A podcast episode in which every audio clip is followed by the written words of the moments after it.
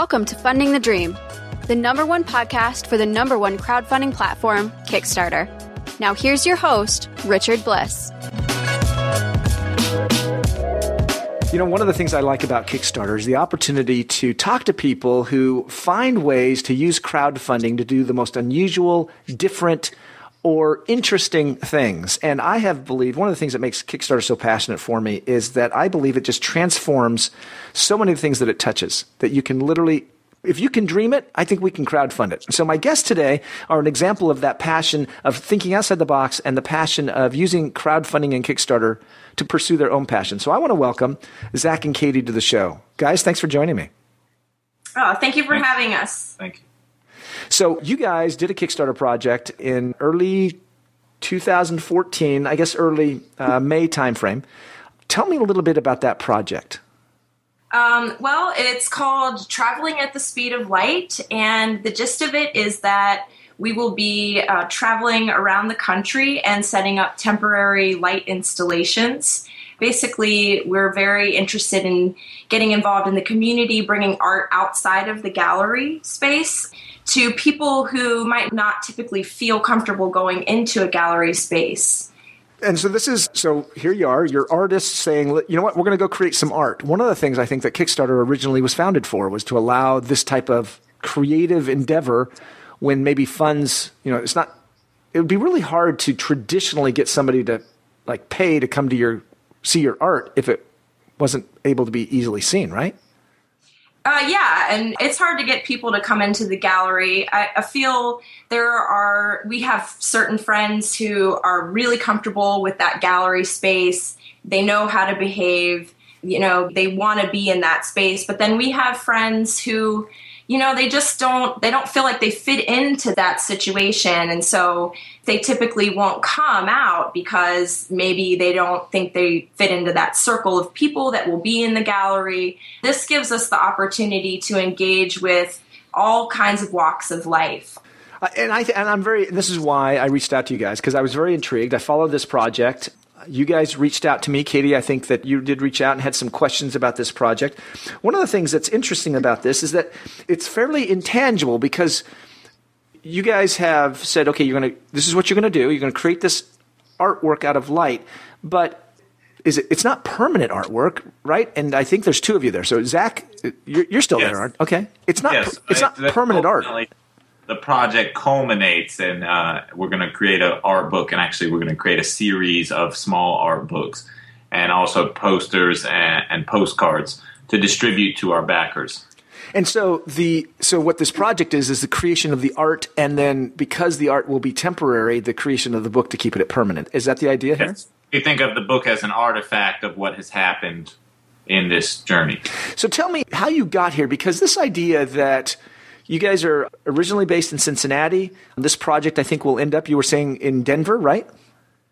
Correct. Yes. And so, as you go about this process, how did you decide that, hey, this is a crazy idea. Let's go get some strangers to give us some money and make it happen. I mean, how did how did you get right? How did you get to that point? Um, well, we're both from an art background and we were working in largely in installation prior to this. And we were doing installations in gallery spaces still very intangible not something that we could sell as a product. And it just naturally progressed uh, because of our we we own a, an event company uh, where we do lighting and music, and so we naturally, I think, progressed by having our light kind of transform into more of the art realm. And we initially had started just using light at very basically for events, and we combined our artist training with the lighting and we realized that hey you know fits perfectly into that kind of temporary realm where it's not something that's tangible you can't take it home with you but you can take the experience home with you so we just started using light in our art too and then that's how we decided we were going to do this big project well, somebody's a pretty, between the two of you, one of you is a pretty good writer as well. I have been out to your blog. You can find the blog at Knomad Colab, and that's spelled K N O M A D, nomad with a K, and then C O L A B, collab, like collaboration just with one L. So knomadcolab.com, right? Yes, Correct. that's correct. So I've been out and read your blog, and it's very entertaining. I know it's uh, it's just starting up, and some of the stuff, the, particularly the one about the farmer and the cornfield, was just priceless. It was, I think, that kind of intimacy of understanding the experience that you, you're trying to light a cornfield, and somebody gave you permission, and then somebody else was like, "No, you don't have permission," and that was a great read. Oh, thank you. I'm glad you enjoyed that. I did. I enjoyed that because I realized that this Kickstarter thing is allowing you to go through a series of experiences that you probably would not have been able to do otherwise. Is that right? Absolutely. Well, we've gotten very used to talking to the police. Oh no! What? Well, that- no, no, it's no big deal. So with these guerrilla lighting uh, installations, we know that that's going to happen. And so many times we preempt it. And if we see a police officer anywhere in the area, we just tell them, hey, you know, we're going to be lighting this area up and taking some photos. What do you think about that? Well, every time that this has occurred, the police have been extremely receptive. That's what was very surprising that this farmer was so irritated by our presence. yeah, headlights, veiled threats, accuse you of lying. All right, it was just, it was like, wow, um, that's just awesome. In the middle of the night in a cornfield, I ju- that's just awesome, right? That's just like Children of the Corn all over again. So Yeah, yeah, no, it was definitely so- not something we were expecting to have happen. But part of this is being able to combat that with just doing something else and moving on to the next thing. which, So, which in the blog, people, I encourage you- people to go read the encounter because it turned out to be quite good. As you've done this, you've had to tell people what you're doing and why you're doing it. And the word Kickstarter or crowdfunding comes up. What's the reaction? Oh, this must be the reaction. All right, that's a good demonstration. not, not everyone knows what Kickstarter is. At least, uh, at least the audience that we're worried about shutting down our events. How about the police? Do you tell them that you're doing a crowdfunding or Kickstarter project? Um, usually, yeah, we always kind of start out with, you know, this is a project that we'll be doing, you know, over the next course of the next six months to a year. I mean, we don't We have a definitive timeline. If it, it if it gets expanded, it, it will. But we do always mention that it's Kickstarter, and some people n- immediately know that, and they say, "Oh, great! You know, that sounds fun. Like, tell me a little bit more." Uh, we always give them a business card to give some validity to our. Yeah, and then we show them images of what we've already done, and by the time we've kind of given that whole package, you know, like Zachary said, we, usually we don't run into any problems. I mean, this is kind of done not with permission necessarily all the time, so you are going to run into issues like that. But like Zachary said, we've had pretty good. Not with permission, but not necessarily breaking any laws, right? And it's just like, okay, we're not sure where we stand, and so you ask the police, is that okay? And they're like, yeah, okay, fine. It's not Yeah, so in a public space, we try to talk to the police ahead of time.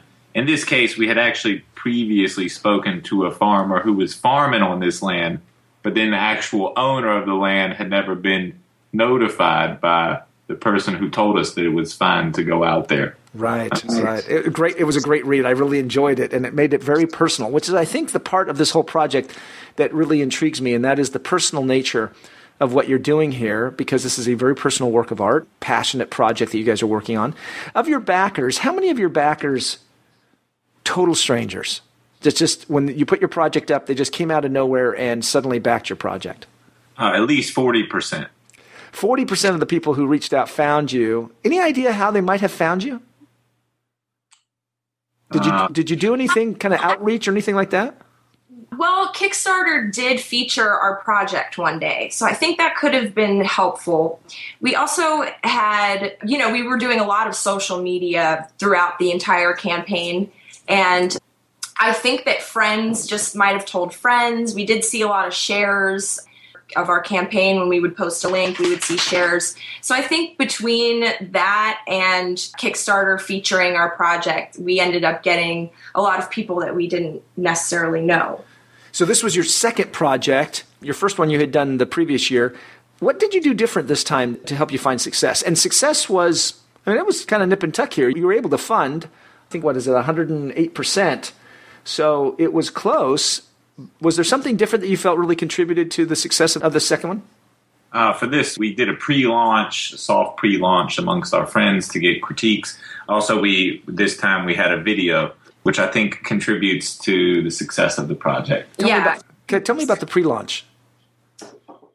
We had a rough draft that we posted online, and we sent it out to maybe ten colleagues and friends to get criticisms and feedback on, on what should we should do to improve it or We also have a couple friends of ours, uh, John and Kate of the Photo Bus um, in Kansas City, had just finished Kickstarter that they got funded $10,000 to rebuild one of the engines in their photo bus. So we looked to them at the beginning for advice because we saw that they had a very successful campaign and it seemed like they would know a lot of pointers for us. So we talked to people who had successfully funded Kickstarters recently. We talked to friends of ours who were writers. So, um, so on the bus project, did you know those people already?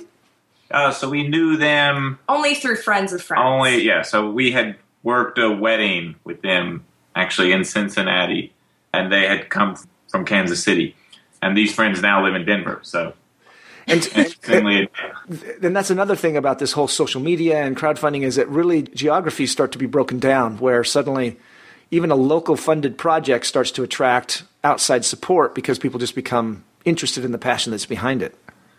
Yes, that's definitely what we saw happen. We also feel that because we made this a national project and we wanted people's input on where we should go, that it brought in a larger community of people that could be a part of it and not just a local community. That community is really interesting because it sounds like that community, as you reached out to them through friends, but also just through strangers too, that it was very receptive.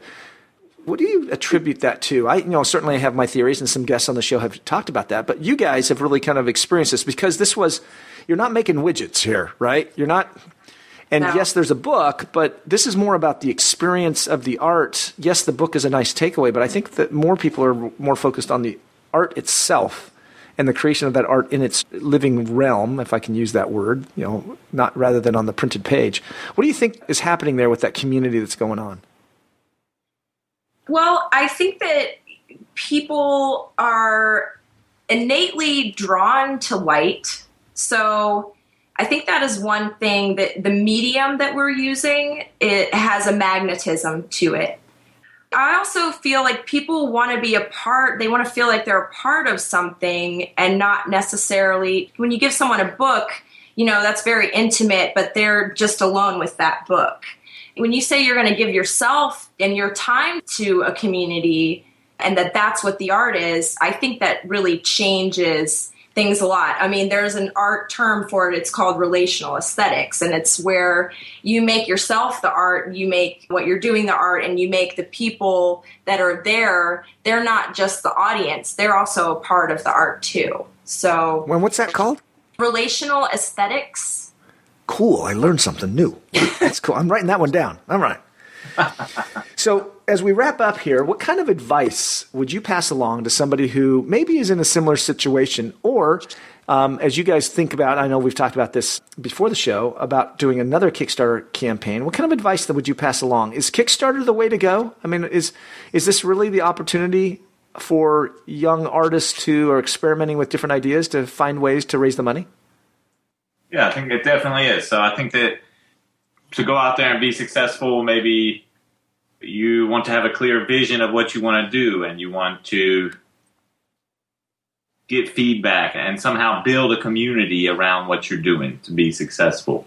So I think that part of how we've got these backers that we don't know is because they felt like they're a part of driving our success, which is, I mean, it's not just that they're getting an art book or a poster it's that they're part of creating this art in the public space. Yeah, and I think people like to feel good about contributing to other people's dreams too, because then in a way they become part of that dream as well.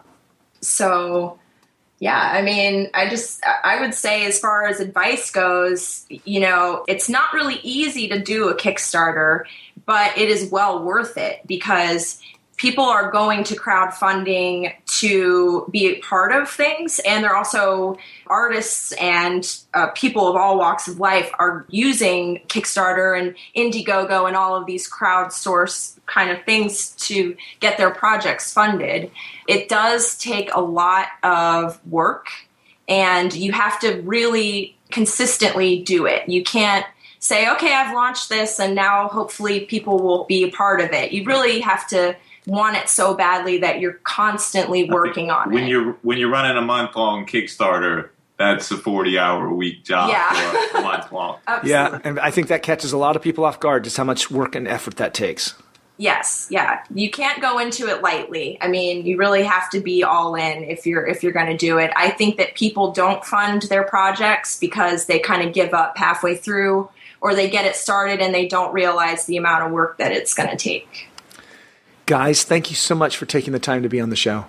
Thank you Thank so you. much for having us, Richard. We've been talking to Zach and Katie on their Kickstarter project. It's called Traveling at the Speed of Light. You can find them at knomadcolab.com. K N O M A D C O L A B.com. That's nomad with a K, collab, just like it sounds, collab.